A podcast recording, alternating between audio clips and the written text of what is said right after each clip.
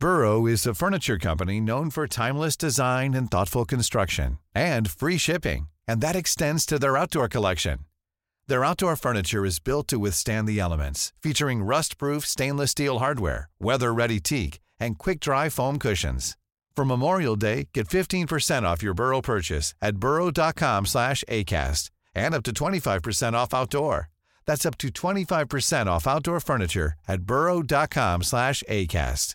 Jewelry isn't a gift you give just once. It's a way to remind your loved one of a beautiful moment every time they see it. Blue Nile can help you find the gift that says how you feel and says it beautifully with expert guidance and a wide assortment of jewelry of the highest quality at the best price. Go to BlueNile.com and experience the convenience of shopping Blue Nile, the original online jeweler since 1999. That's BlueNile.com to find the perfect jewelry gift for any occasion. BlueNile.com.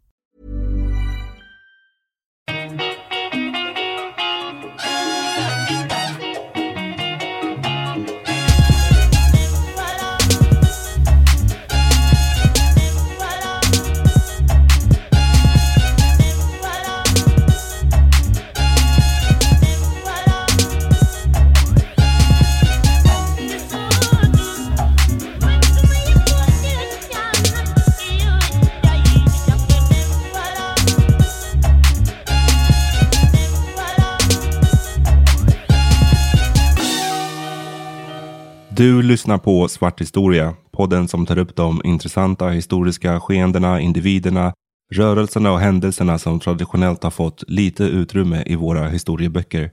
Mitt namn är Amat Levin, jag är journalist och författare och jag ägnar mycket av min tid åt att lyfta svarta människors historia. Anledningarna är flera, men den främsta är nog att svarta människors historia, åtminstone här i väst, har traditionellt varit undantryckt och ansetts vara oviktig det vill jag bidra till att ändra på. I det här avsnittet fortsätter berättelsen om den haitiska revolutionen. En av historiens största skrällar, ett av de främsta David och Goliat-tillfällena. I förra avsnittet, som jag rekommenderar att ni lyssnar på om ni inte har gjort det än, berättar jag om skapandet av den franska karibiska kolonin Saint-Domingue, som från slutet på 1600-talet och framåt var den främsta källan till allt kaffe och socker som konsumerades i Europa. För att göra det möjligt utsattes de importerade afrikanerna där för en särskild brutal form av slaveri. På ön fanns också en klass av fria mixade invånare som hade massor av privilegier i jämförelse med slavarna, men fortfarande utsattes för diskriminering. Medlemmar ur den här mixade gruppen hade gjort försök till uppror tidigare, men när det här avsnittet börjar, sensommaren 1791, gör sig slavarna, öns majoritetsbefolkning, redo att ge sina liv för en chans att bli fria. you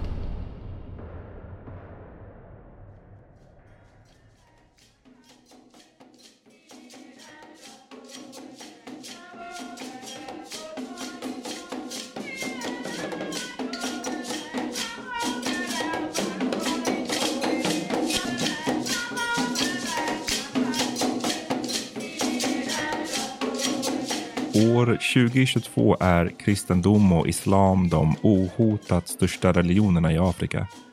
Men som bekant har båda två ursprung utanför kontinenten och precis som i resten av världen fanns det i Afrika massor av inhemska religioner som praktiserades innan kristendomen och islam började dominera. Vodun är en sån religion och har sitt hem i Västafrika, framförallt Benin och Togo men även Ghana och Nigeria. Voodoo betyder ungefär ande på fon, det officiella språket i den moderna republiken Benin. De senaste hundra åren har voodoo blivit rätt missförstått. De som följer religionen har utmålats som djävulsdyrkare och svartmagi-användare. Mycket tack vare smutskastning från kyrkan och sensationslystna gestaltningar i Hollywoodfilmer. Men väldigt kortfattat präglas voodoon av gudar och en sorts eh, andeväsen. En av dem, Mavu eller Mahu, kan liknas vid en skapelsegud men det finns många fler väsen som anses styra över andra världsliga aspekter och företeelser som regn, krig, kärlek, fertilitet och så vidare. Även saker som träd, berg och floder tros ha en ande. Inom vodon tror man också på en parallell andevärld och att de döda lever eh, sida vid sida med de levande. Förfädersdyrkan har en central roll och ett annat viktigt kännetecken är förekomsten av fetischer, en sorts eh, talismaner eller föremål laddade med en gudomlig kraft, ofta från en specifik ande. Och de här anses kunna bringa lycka eller verka helande eller fungera som ett skydd mot häxkonster eller sjukdomar. Genom det transatlantiska slaveriet fördes Voodoon till Amerika där det blandades med lokala religioner och olika varianter av kristendomen. Och det här då resulterade i en rad närbesläktade religioner som finns ja, från Kuba till USAs Louisiana. På Saint-Domingue visade sig voodoon ha flera likheter med de franska kolonisatörernas katolska helgondyrkan. I 1685 års Code Noir, ni kommer ihåg regelverket som bestämde slavarnas skyldigheter och rättigheter, stod afrikanska religioner med på listan över förbjudna företeelser. Ett av kraven slog fast att de förslavade skulle konverteras till katolicismen. Men det är ju liksom i teorin. I verkligheten så är det svårt att förbjuda religioner. Särskilt en som inte förlitar sig på skrifter eller fysiska platser. Det finns liksom inte nödvändigtvis några böcker att bränna eller tempel att riva. Förutom Västafrika kom kanske ännu fler av de förslavade från Centralafrika, specifikt Kongoriket. Det är ett kungadöme som jag kommer återkomma till i ett framtida avsnitt, men värt att veta redan nu är att katolicismen redan praktiserades där. För så tidigt som på 1480-talet hade portugiserna kommit till Kongoriket och strax därefter hade den kongolesiska kungen konverterat. Så många av dem som importerades till Saint-Domingue var redan bekanta med katolicismen, åtminstone en eh, kongolesisk version av den. Vilket bidrog till vad man i teologiska sammanhang kallar för synkretism, alltså en slags eh, mix eller ett möte mellan religioner. På Saint-Domingue blev resultatet alltså att voodoo blandades med katolicismen och levde vidare i hemlighet. På dagtid, när slavdrivarnas övervakning var som mest noggrann, var det omöjligt att praktisera voodoo. Men om nätterna kunde ceremonier hållas i smyg. Exempelvis genom att katolska ikoner, alltså heliga avbildningar som föreställer ett helgon som till exempel jungfru Maria, fick representera andarna som man bad till inom voodoo-tron. För att eh, förhoppningsvis göra det ännu tydligare. En förslavad person skulle alltså kunna be till en bild på jungfru Maria men för den förslavade representerade bilden en voodooande som exempelvis Erzuli, kärlekens, hälsans och skönhetens gudinna. I ett sådant scenario skulle en slavdrivare inte ha någon chans att veta vad som egentligen pågick. Om slavdrivaren kom in precis när det här skedde såg ju den förslavade bara ut som en god kristen. Voodoo-ceremonierna blev alltså ett sätt att skapa gemenskap och bevara åtminstone fragment av traditionerna som vissa av de förslavade hade med sig från Afrika. Och på Saint-Domingue markerade en voodoo-ceremoni startskottet för den haitiska revolutionen.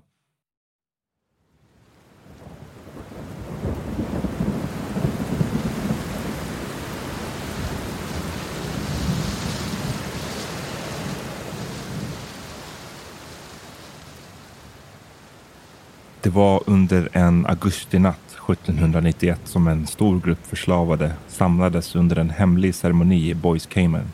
Ett namn som betyder ungefär alligatorskogen. Det tropiska regnet öste ner samtidigt som blixtar periodvis lyste upp en olycksbådande himmel. Det var i en glänta i den annars täta och vildvuxna skogen som de förslavade möttes med facklor i händerna. De hade smugit sig dit från plantager i närheten och sammankomsten var både ett strategiskt möte och en religiös rit. Den leddes av Cecile Fatiman, dottern till en afrikansk förslavad kvinna och en fransk kolonisatör, samt Dutty Bookman, en storväxt förrymd slav. Han tros ha kommit från antingen dagens Jamaica eller Senegambia-regionen i Västafrika. Båda har beskrivits som voodoo-präster. Bookmans namn tros komma från att han var beläst, a man of the book, och under ceremonin uppmanade han slavarna att göra uppror mot sina vita ägare. Det sägs att han slaktade en svart gris, drack blodet och manade alla till att avsäga sig förtryckarnas mordiska gud, och istället följa deras egen gud som skulle leda dem mot frihet. Det blev inledningen på en av historiens främsta revolutioner. Kvällen efter antände slavarna de första plantagerna.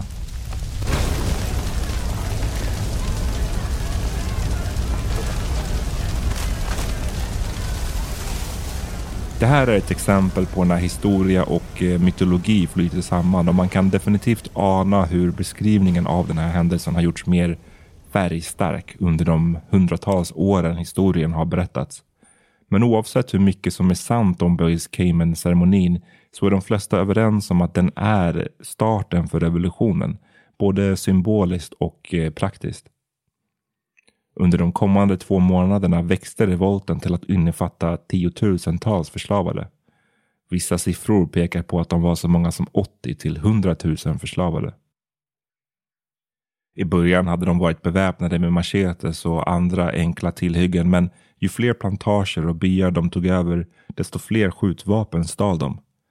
Städer och hundratals plantager sattes i brand samtidigt som tusentals kolonisatörer, både män, kvinnor och barn dödades på ofta ohyggliga sätt.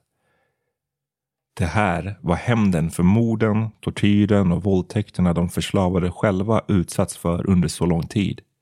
Det var med våld de hållits fångna. Det var med våld de nu skulle bli fria. Som respons formades välbeväpnade franska miliser som mördade tiotusentals rebeller. Bookman sköts själv ihjäl av fransmän under en av striderna Hans avhuggna huvud sattes på en påle och visades upp på torget i Cap Français i ett försök att avskräcka fortsatta revolter. Men för varje dag växte upproret i styrka. Fransmännen hade ihjäl även förslavade som inte anslutit till revolten eller som själva flydde stridigheterna. För många slavar såg det därför lönlöst ut att fortsätta vara lojala mot slavägarna och istället flockades de till rebellsidan. Förutom att kämpa för sin egen frihet var många av de förslavade övertygade om att de kämpade för Frankrike.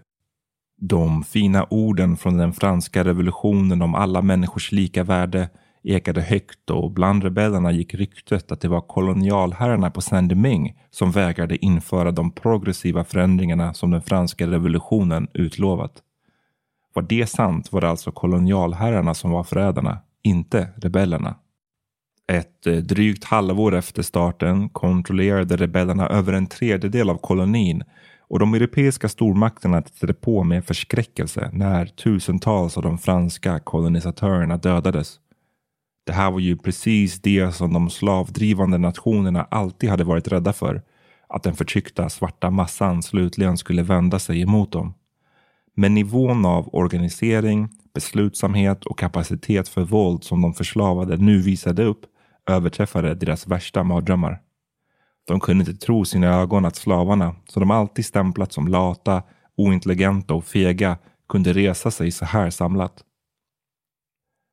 Allt mer desperat gav Frankrike alla av Saint-Domingues fria invånare, alltså även de mixade och svarta, fullständiga medborgerliga rättigheter i april 1792.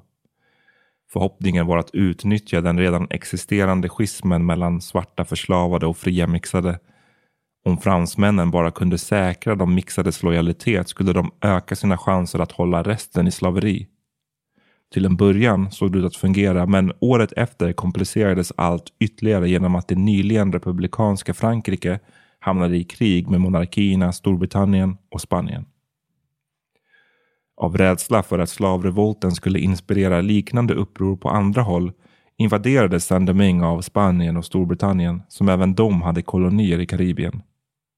Förutom att trygga sina egna investeringar så såg de sin inblandning som en chans att ockupera Saint-Domingue vilket fortfarande var områdets främsta inkomstkälla.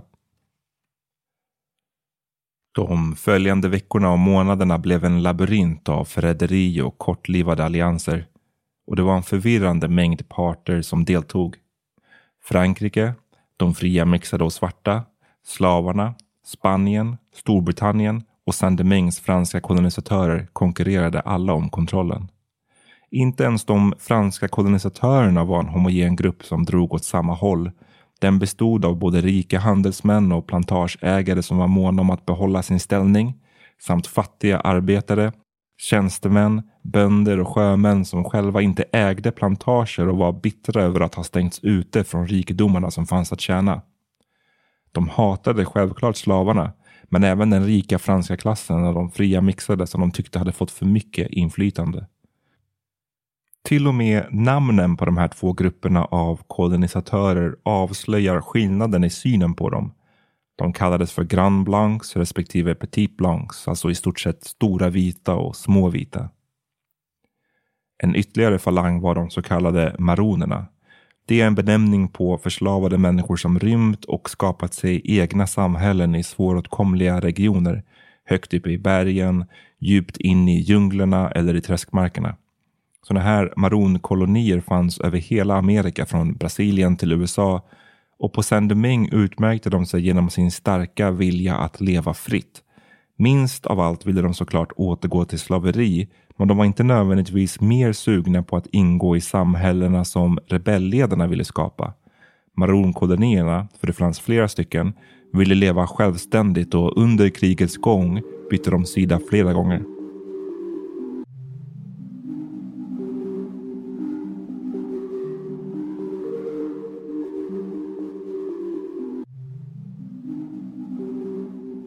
Den här perioden av kaos skulle man kunna göra en hel säsong med avsnitt om för det råder ingen brist på stora slag, komplicerade överenskommelser och hugg i ryggen.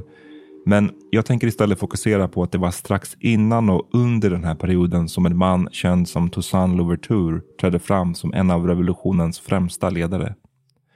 Han föddes in i slaveri på Saint-Domingue någon gång mellan 1739 och 1746 sägs ha arbetat på ett plantage där han slapp den värsta behandlingen, fick lära sig att läsa och räkna och frigjordes som 33-åring.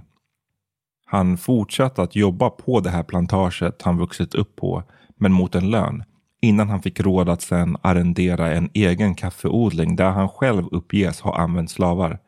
Han blev med tiden en välkänd och rätt eh, välrespekterad del av samhället. Toussaint Louverture anslöt inte direkt till revolutionen när den bröt ut utan valde att avvakta. Och det är inte känt helt varför. Enligt eh, vissa teorier hade han i hemlighet varit med och planerat upproret men höll sig bortom frontlinjerna för att kunna agera som en slags spion. Enligt andra teorier ville han helt enkelt se hur upproret gick innan han bestämde sig för att vara med eller inte. Det historiker har kunnat belägga är att han till slut hjälpte sin gamla plantageherres familj att fly, satte sin egen familj i säkerhet i Santo Domingo och sen sållade sig till George Biassou, en av rebellernas tidiga ledare. Louverture var nu i 40-årsåldern, en ålder få av Saint-Domingues förslavade nådde och till en början blev hans uppgift att sköta om de sårade eftersom han hade kunskap om örtmedicin. Men Hans utbildning och respektingivande ålder gjorde att han inom kort kunde börja avancera och snart diskuterade han strategi och planerade gerillataktiker. Han ledde även en styrka på 600 hårt drillade rebellsoldater. Louverture hade tidigare varit öppen för förhandlingar och beredd på att eh, bland annat gå med på att låta slaveriet fortsätta i utbyte mot att eh, piskan skulle avskaffas som straffmetod och att de förslavade skulle få fler lediga dagar under veckan. Men ju längre kriget pågick desto mer övertygades han om att alla slavar behövde frigöras. På Saint-Domingue skulle fri och jämlikhet råda. Till en början tog han hjälp av Spanien i striden mot de franska kolonisatörerna. Men 1793, kanske i ett försök att inte helt förlora kolonin, kom Saint-Domingues franska kommissionär med ett förslag. Han hävdade att slavarna i öns norra provins, den han fortfarande hade kontroll över, skulle frigöras. Åtminstone så länge de gick med på att återgå till arbetet och att alliera sig med Frankrike. Det här var ju en stor förändring. Tidigare hade de fria invånarna, alltså svarta och mixade som var, hade fötts fria eller som hade frigjorts. Det var de som fick eh, liksom fullständiga medborgerliga rättigheter. Men nu hävdade alltså den här franska kommissionären, Sontanak som han hette, att eh, även slavarna skulle få sin frihet. Det här lät lite för bra för att vara sant och eh, i början så togs den här bestämmelsen emot med skepsis av Louverture och andra rebellledare som tvivlade på om Sontanax verkligen hade mandat att genomföra den.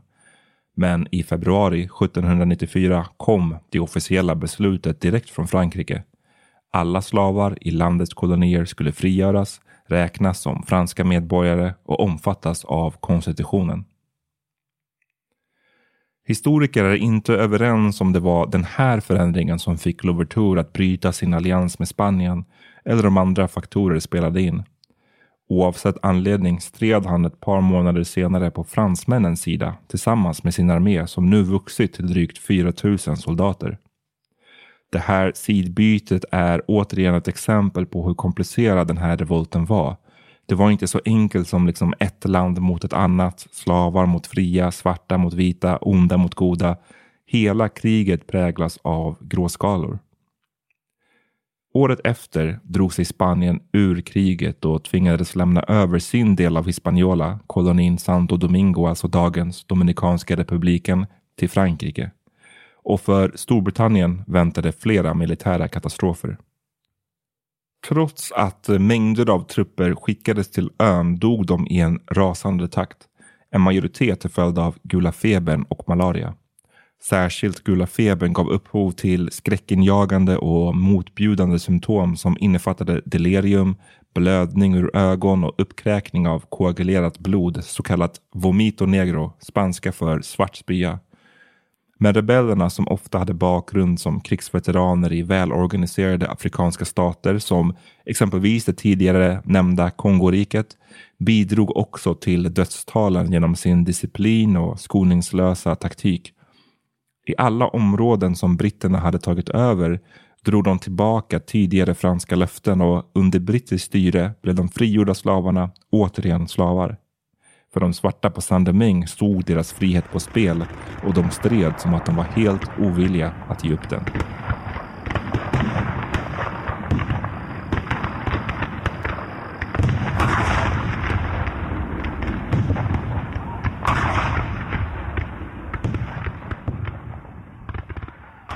Du lyssnar på Svart historia och del två av tre om den haitiska revolutionen.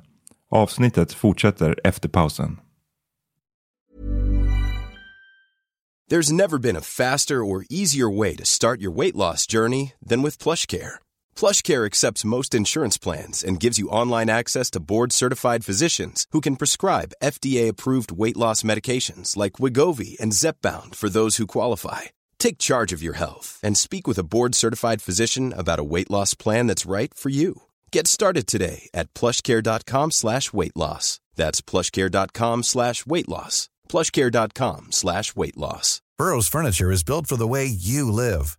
From ensuring easy assembly and disassembly to honoring highly requested new colors for their award-winning seating, they always have their customers in mind. Their modular seating is made out of durable materials to last and grow with you. And with Burrow, you always get fast, free shipping. Get up to 60% off during Burrow's Memorial Day sale at burrow.com slash ACAST. That's burrow.com slash ACAST. burrow.com slash ACAST.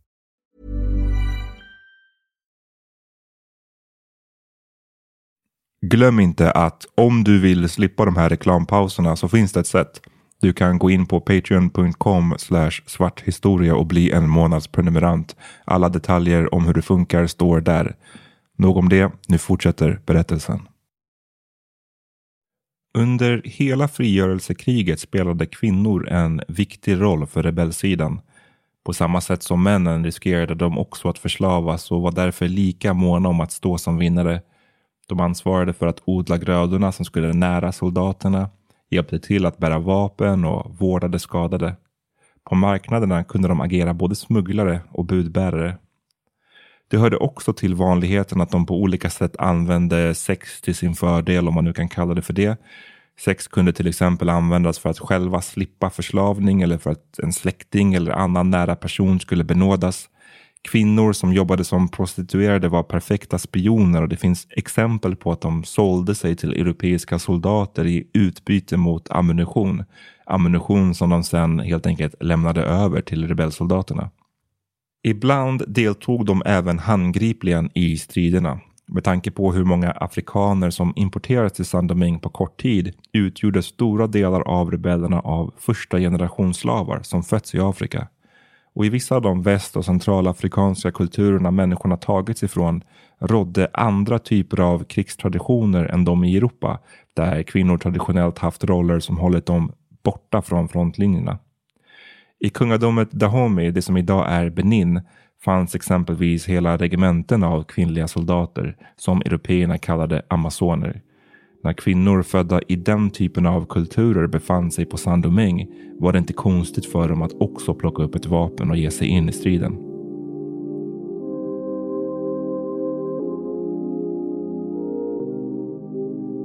Storbritannien uppges ha gått miste om omkring 100 000 man i det kostsamma kriget. Nära hälften dog, resterande blev så sjuka eller skadade så svårt att de inte kunde fortsätta sina armékarriärer. På Irland protesterade soldaterna när de fick reda på att de skulle skickas till Saint-Domingue. Jag menar, tänk dig att bli rekryterad för att gå mot en nästan säker död på en plats på andra sidan jorden som du knappt hört talas om i ett krig du knappt förstår. Under regnsäsongen frodades mygg i Saint-Domingues fuktiga djungler och träsk men man visste ännu inte att det var de som spred malaria och gula febern. De brittiska soldaternas traditionella uniform bestående av en tjock röd ullkappa lämpade sig dessutom väldigt dåligt för det bastuliknande klimatet. Sommaren 1798 nåddes slutligen ett fredsavtal i utbyte mot att Storbritannien lämnade ön och upphörde med sin handelsblockad, vilket var ett genant nederlag, gick Louverture med på att inte stötta eller uppvigla en slavrevolt på deras Jamaica-koloni. De mest akuta yttre hoten var nu neutraliserade. Och kom ihåg, trots att upproret började som en revolt mot Frankrike hade kriget utvecklats så att Frankrike frihet alla slavar och att Louverture mot slutet stred för Frankrike. Genom att vinna mot britterna hade han nu säkerställt att kolonin fick vara kvar i franska händer. Som den främsta befälhavaren på plats ansåg sig Louverture nu ha rätten att styra över Saint-Domingue. Men det fanns andra framstående rebellledare som själva ville leda kolonin. Sakta växte en intern strid om kontrollen över Saint-Domingue fram. På den ena sidan stod Toussaint Louverture som styrde över de nordliga provinserna på den andra befann sig André Rigaud som tagit makten över de sydliga. Han tillhörde öns fria mixade grupp, var son till en rik plantageägare och en slavkvinna och hade i sin ungdom utbildats till guldsmed i Bordeaux. Han hade haft en stor roll under kriget och erövrat södra Saint-Domingue för rebellernas räkning. Men nu var han ovillig att ge upp territoriet han styrde över Särskilt inte till Overture eftersom Rigaud fortfarande följde den gamla doktrinen som placerade mixade över svarta i hierarkin. Han sägs till och med ha burit en peruk av brunt rakt hår för att så gott som det gick efterlikna en vit man. Vad som började som en pyrande rivalitet utvecklades till en fullskalig beväpnad konflikt, det så kallade knivarnas krig, som utkämpades under nästan två års tid. Det här har ibland framställts som en konflikt mellan svarta och mixade, men ju mer man läser desto mer inser man att det är en förenkling. Ras, eller vad man nu ska kalla det, spelade definitivt in, men det gjorde även andra aspekter, inte minst eh, klass. Det fanns konflikter mellan rika och fattiga, de som ägde och de som var utan, militären och de som jobbade på fälten och svarta och mixade stred på båda sidorna. I slutändan fick Rigaud hur som helst se sig besegrad och flydde ön.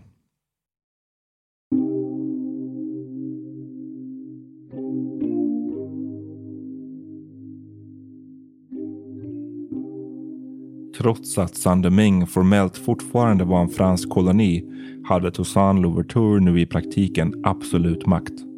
Han befann sig på toppen, han var envåldshärskare och befolkningen inte längre slavar. Men ungefär samtidigt år 1799 genomfördes en kupp i Frankrike som placerade en ambitiös general som ledare för en ny auktoritär fransk regim. För Napoleon Bonaparte var Saint-Domingue en koloni som det franska imperiet inte hade råd att förlora. Bland hans rådgivare fanns de som ansåg att Saint-Domingue kunde återställas och ännu en gång bli en guldgruva. men bara om slaveriet återinfördes. Och då kunde knappast en svart före detta slav få styra och ställa på ön. Frankrike behövde ta tillbaka kontrollen.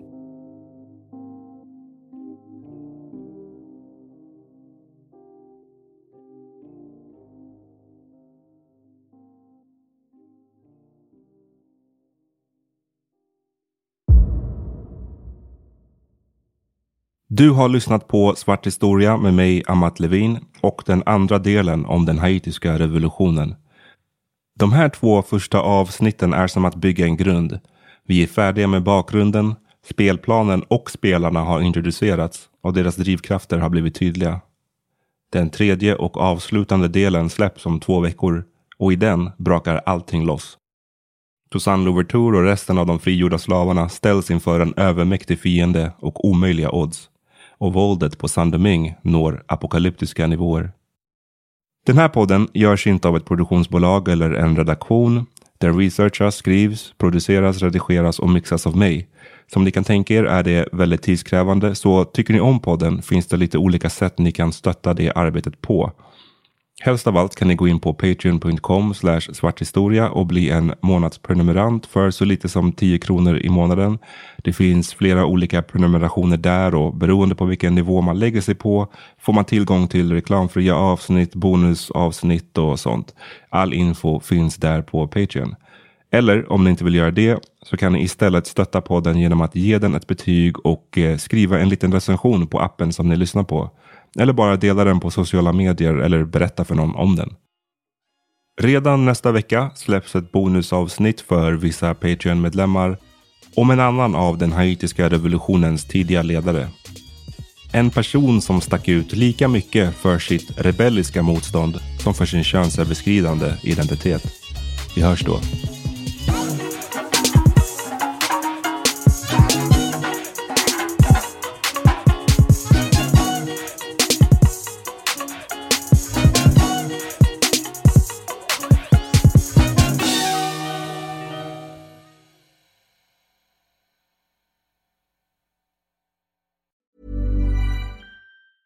Hey, it's Danny Pellegrino from Everything Iconic. Ready to upgrade your style game without blowing your budget? Check out Quince. They've got all the good stuff shirts and polos, activewear, and fine leather goods, all at 50 to 80% less than other high end brands.